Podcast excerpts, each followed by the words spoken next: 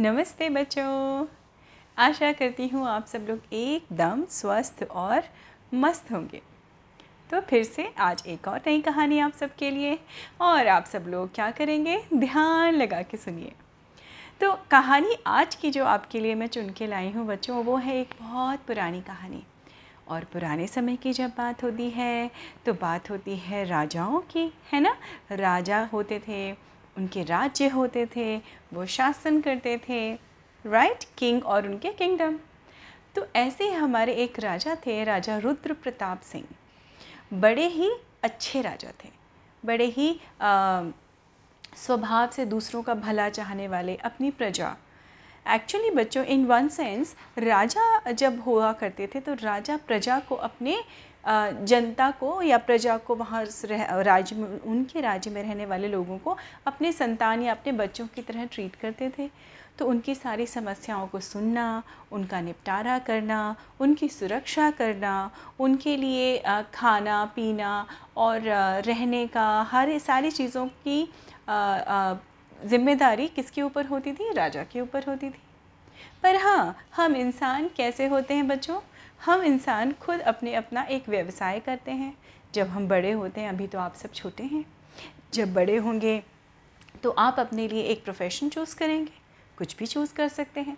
वैसे ही उस राज्य का, उस रियासत या उस राज्य के लोगों लोगों के भी अपने अपने प्रोफेशन थे। अब चूँकि ये बात काफ़ी पुराने समय की है तो तब मोस्टली ज़्यादातर क्या होती थी? खेती होती थी, किसान होते थे, दुकानदारी होती थी छोटे मोटे से घरेलू काम होते थे छोटे मोटे से उद्योग धंधे हुआ करते थे या इंडस्ट्रीज़ का काफ़ी स्केल काफ़ी छोटा था। ओके? तो इस तरह से वो बड़ा खुशहाल राज्य था उनका और उनके राज्य का नाम था इंद्रपुरी। तो इंद्रपुरी के राजा थे, राजा रुद्र प्रताप सिंह, उनकी जनता थी। तो राजा और रुद्र प्रताप सिंह को एक बार ख्याल आया कि मुझे थोड़े कुएँ और खुदवा देना चाहिए। कुएँ होते हैं बच्चों, एक तरह से आप कह लीजिए खेती के लिए पानी भी उस समय में, उस ज़माने में, पुराने ज़माने में कुओं से ही मिलता था। पीने का पानी भी कुओं से मिलता था। तो राजा के आदेश पर, उनके ऑर्डर पर कुएँ की खुदाई होने लगी। तो सबसे पहला कुआँ जो खोदा जा रहा था, अचानक वहाँ पर पान, खोदा तो जा रहा था पानी के लिए। पर ये क्या बच्चों? वहाँ से तो कुछ और ही निकला। क्या आप सब लोग विश्वास करेंगे? उसमें से निकले बहुत सारी सोने की खदान।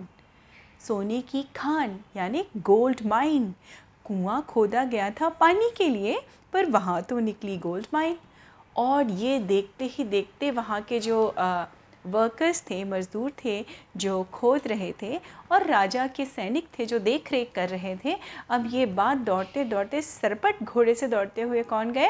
सिपाही उन्होंने राजा को सारी बात बताई। राजा सरपट अपनी रथ पे बैठ के वहाँ आ गए। अब उन्होंने देखा तो धीमे धीमे उनकी निगरानी में बहुत सारी, क्या होती है बच्चों? सोना जो होता है, गोल्ड, बड़ा एक्सपेंसिव सा मेटल होता है है ना? तो उसकी सुरक्षा भी बढ़ा दी गई थी और धीरे धीरे पता चला राजा को आने वाले कुछ दिनों के अंदर कि वो स्वर्ण भंडार, यानी गोल्ड माइन बहुत बड़ी थी। और अथाह सोना था। अथाह मतलब लिमिटलेस गोल्ड था उनके, उस जगह। अब क्या हुआ राजा के? तब हुआ करता था राजा का राजसीय कोष, यानी उनका खुद का खजाना। आप ये समझ लीजिए, जैसे आजकल बैंक्स होते हैं ना बच्चों, वैसे ही तब राजा का एक कोष हुआ करता था, जिसको बैंक कहा जाता था। अब ये सारा खो सोना खुदवा के कहाँ ट्रांसफ़र हो रहा था? राजा के कोष में, है ना? उनके बैंक में। अब उनका बैंक भी पूरा भर गया था। उसके बाद में भी सोने की खदान थी। अब राजा ने वहाँ सख्त पहरा लगवा दिया और खुदाई बंद करवा दी। और राजा के मन में ये विचार पनपने लगा कि अब मैं इस सोने का करूँ क्या? तो चूँकि राजा बड़े ही दयालु थे, बहुत काइंड थे जेनरस थे तो उन्होंने क्या किया? सारी प्रजा को बुलाया और उन्होंने अपना एक आदेश सबको सुनाया। दूसरे ही दिन सुबह सुबह कि आज से मैं ये फ़ैसला करता हूँ कि जनता के लिए, आप सब के लिए मुफ़्त भोजनालय, यानी आप सबको फ्री में खाना मिलेगा। कहाँ मिलेगा? भोजनालयों में। मतलब आप कह लीजिए, आज की डेट में रेस्टोरेंट्स उनको भोजनालय मतलब भोजन का घर, आप सबको मुफ़्त में भोजन मिलेगा। इसके अलावा हमारे कोष में इतना स्वर्ण आ चुका है, इतना सोना आ चुका है कि आप सबको अब काम करने की भी ज़रूरत नहीं है। आपको जो करना है, आप आराम करिए, आपके खाने, पीने, रहने और आपके कपड़ों की भी सारी ज़िम्मेदारी आज से हमारे ऊपर है, यानी राजा के ऊपर है। क्यों राजा बहुत दयालु थे और उनके पास बहुत सारा पैसा आ गया था? किसके फॉर्म में? सोने के फॉर्म में, सोने के रूप में। तो उन्होंने ये फैसला लिया। अब तो वहाँ की जनता भूली नहीं समाई। यानी जनता तो एकदम हैप्पी हैप्पी हो गई। सोच के देखिए बच्चों, अगर फ्री में सब कुछ मिलने लगे तो लाइफ कितनी आसान हो जाएगी, है ना? आज की डेट में अगर सब कुछ फ्री मिला तो आप लोग तो फटाफट कितनी पसंद की चीज़ें ले लेंगे। जूते लेंगे, है ना? जूते लेंगे टॉयज़ लेंगे, कपड़े लेंगे एंड सो ऑन लिस्ट तो बिल्कुल एंडलेस हो जाएगी। बहरहाल, उस समय भी ऐसा ही हुआ। जनता खुश, जनता के खुश होने से राजा भी खुश। पर राजा के जो प्रधानमंत्री थे, उनको ये बात अच्छी नहीं लगी। क्यों? क्योंकि उनका मानना ये था कि राजा ने जो भी डिसीज़न लिया, वो थोड़ा सा गलत है। क्योंकि हर चीज़ फ्री में नहीं मिलनी चाहिए किसी को भी। अब उन्होंने अब चूँकि राजा तो राजा थे मंत्री और मंत्री मंत्री थे उन्होंने धीरे से कहा महाराज आ, क्या आपको लगता है ये सही या उचित निर्णय है? अब महाराज रुद्र प्रताप सिंह जो कड़क के बोले क्यों मंत्री? तुम्हें क्या लगता है? जब ये सारा धन मुझे इस राज्य के धरती के अंदर से मिला है तो इस पे एक्चुअली हक देखा जाए। पहला हक तो जनता का है। और मैं जनता का क्या हूँ? पालक हूँ, पालने वाला हूँ उनको। तो मैंने जो किया है, वो अच्छे के लिए किया है। अब मंत्री हो गए चुप, और धीरे धीरे समय बीतने लगा। अब हुआ क्या होगा बच्चों? सोचिए उस राज्य में। अब उस राज्य में सारे लोग हो गए थे एकदम आलसी। क्योंकि खाना फ्री में मिल जाता था। जिसको जो खाना होता था फ्री में मिल जाता था, उठ के गए, भोजनालय में खाना खा लिया। कभी वहाँ से लेके आ गए। खेती करने के लिए भी किसानों के अंदर कोई मोटिवेशन नहीं बचा था बच्चों। खेतों में बड़ी बड़ी घासें निकल आई थी। खेत में बीज बोने नहीं जाते थे लोग। खेत धीमे धीमे क्या होने लगे थे? ऊसर होने लगे थे। यानी जब आप खेतों की देख रेख नहीं करते हैं मिट्टी को जोतते नहीं हैं फल आ, वो हल नहीं चलाते हैं पानी नहीं डालते हैं तो बंजर हो जाती है धीरे धीरे ज़मीन। और जो छोटे मोटे बिज़नेस करते थे वो भी बिज़नेस में उनका इंटरेस्ट ही नहीं था क्योंकि ख़रीदेगा कौन? क्योंकि बनाता ही नहीं था। मान लीजिए हमें खाना बनाना ही नहीं है तो हम राशन या राशन या ग्रॉसरी क्यों लेंगे? और एक से एक धीमे धीमे धीमे करके पता है बच्चों सिर्फ़ वहाँ के रहने वाले ही नहीं वहाँ के सैनिक भी आलसी हो गए थे। अब वो दिन भर खाते थे और मस्त पड़े रहते थे। अब ये बात धीरे धीरे धीरे धीरे आसपास के राज्यों में भी क्या होने लगी, फैलने लगी कि फला, देखो भाई, इंद्रपुरी में तो अताह सोने का भंडार है और वहाँ पर राजा ने जनता की भलाई के लिए इतना सारा इंतज़ाम कर दिया है कि वहाँ की जनता को कुछ करना ही नहीं पड़ता। अब क्या हुआ?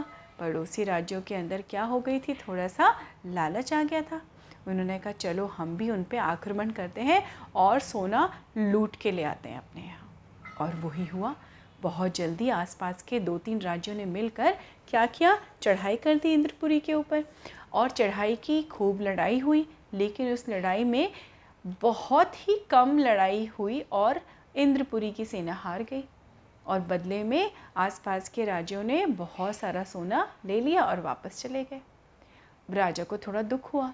लेकिन क्या था? राजा के पास तो बहुत सारा कोष में था सोना, और धरती के अंदर भी था। उन्होंने फिर से खुदाई करवाई, फिर उनका कोष भर गया।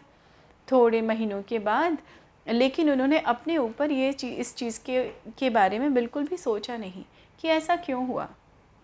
बच्चों, आपको पता है, कुछ महीनों के बाद फिर से आक्रमण हुआ उनके ऊपर, हमला हुआ, अटैक किया दूसरे राज्यों ने, फिर से सोना लूट के ले गए, उनकी सेना फिर हार गई। अब राजा थोड़े से दुखी हुए। और उन्होंने कहा कि प्रधानमंत्री, तुम्हें क्या लगता है, हमारी सेना क्या इतनी कमज़ोर है? हमने तो अपने, आज से कई साल पहले बड़े बड़े युद्ध किए थे। हमारी सेना तो बड़े, हमारे सैनिक तो बड़े वीर हैं, बहुत ब्रेव हैं। ये कैसे हार रहे हैं छोटे छोटे राज्यों की सेनाओं से? प्रधानमंत्री कुछ बोले नहीं। बस उन्होंने कहा, महाराज, आइए, मैं आपको एक जगह घुमाने लेके चलता हूँ। और वो जगह कौन सी थी बच्चों?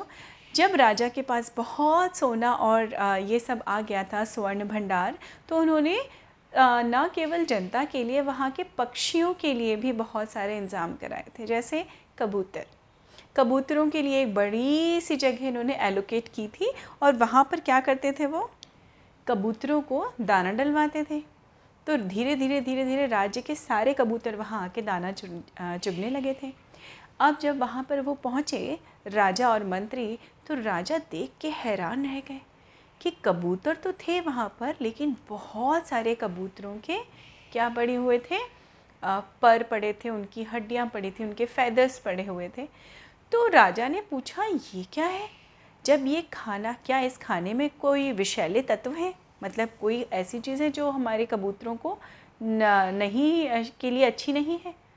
प्रधानमंत्री मुस्कुराए उन्होंने कहा नहीं महाराज ये कबूतर तो बेचारे सिर्फ़ दाना खाने के लिए आते हैं लेकिन आसपास के गिद्ध यानी वल्चर्स वल्चर्स होते हैं ना बच्चों जो एक्चुअली प्रीडेटर्स होते हैं जो छोटी छोटी बर्ड्स को मार के खाते हैं।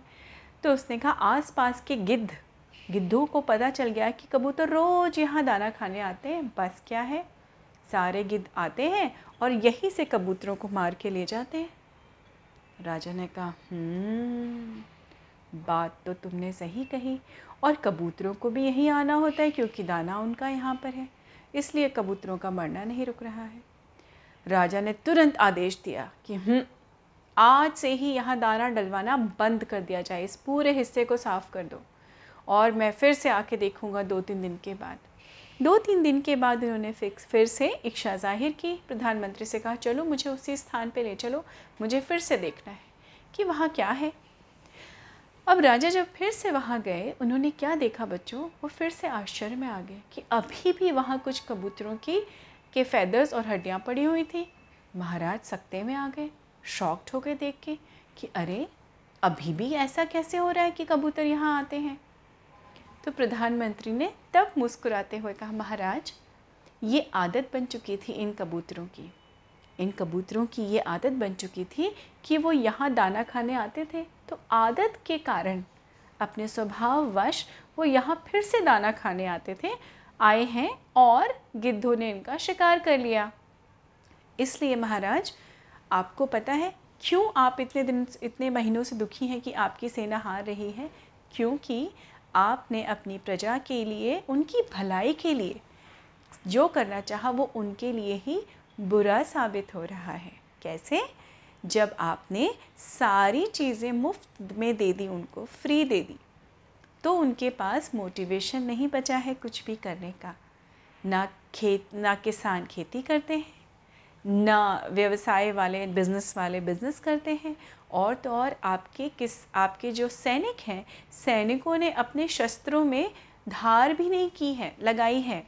वो युद्ध का अभ्यास भी नहीं करते हैं, यानी प्रैक्टिस भी नहीं करते हैं। सोल्जर्स जो होते हैं बच्चों, उनको ना युद्ध, हमेशा ऐसा नहीं होता कि डायरेक्ट युद्ध में चले जाते हैं।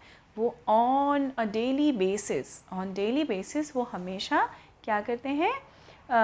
युद्ध का अभ्यास भी करते हैं प्रैक्टिस भी करते हैं।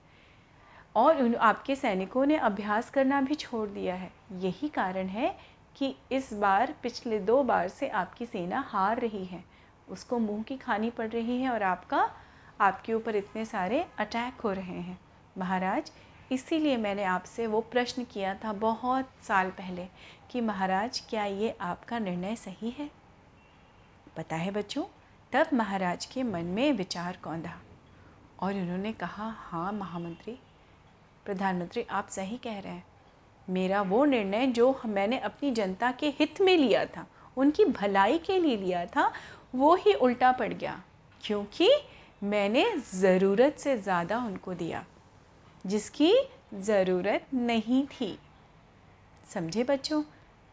फटाफट राजा ने दूसरे ही दिन सारा संदेश भिजवाया किसको? जनता को, कि आज से आप सबको राज्य आज्ञा से आदेश दिया जा रहा है कि आपको जब तक अगले पाँच महीनों तक, जब तक आप अपने व्यवसाय को, अपनी खेती को, अपने काम धंधे को दोबारा नहीं शुरू करते हैं, सिर्फ़ अगले पाँच महीने तक का ही आपको सिर्फ़ भोजन मुफ़्त में दिया जाएगा। बाकी आप सबको धीरे धीरे धीरे धीरे करके अपने आप को खुद क्या बनाना है? इंडिपेंडेंट बना रहे हैं। स्वावलंबी, जिसको हिंदी में कहा जाता है बच्चों, स्वावलंबी बनाना है, ताकि आप खुद अपना काम करें मेहनत करें और फिर मेहनत का फल हमेशा क्या होता है बच्चों? बड़ा मीठा होता है। जनता को थोड़ा सा शौक भी लगा, लेकिन अब ये लोग बात समझ गए थे कि ऐसे एमलेस जीवन से कुछ नहीं मिलता बच्चों, है ना? धीमे धीमे छः महीने के अंदर ही उस राज्य की कायाकल्प हो चुकी थी। यानी वो राज्य फिर से पहला बन, पहले जैसा बन गया था। खुशहाली भी थी राजा के पास में बहुत सारी और भी चीज़ें थी। वहाँ के लोगों के पास एक मोटिवेशन था। अब लोग मेहनत करते थे। एक दूसरे से प्रेम भाव बढ़ गया था। क्यों? क्योंकि जब आप एक दूसरे के साथ प्रेम भाव से रहते हैं, एक दूसरे का काम में हाथ बटाते हैं तो हमेशा समाज की क्या होती है? उन्नति होती है। तो बच्चों, इस छोटी सी कहानी में जब रुद्र प्रताप सिंह की इंद्रपुरी के इंद्रपुरी राज्य में सब कुछ अच्छा सा हो गया, लोग अपने अपने काम करते थे और खुशहाली से रहते थे। तो इस कहानी से हमें क्या शिक्षा मिलती है बच्चों?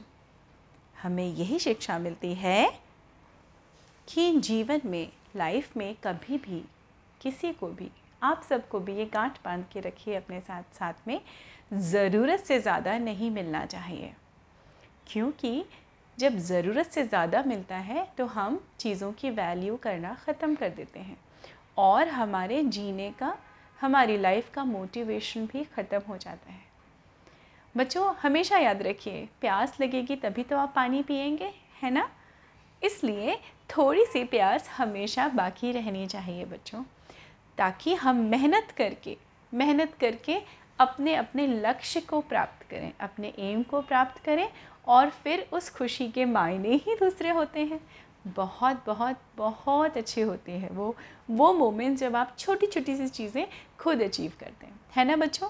अगर आप छोटे छोटे से मार्क्स अपने खुद अच्छे मार्क्स आते हैं तो कितनी खुशी होती है है ना?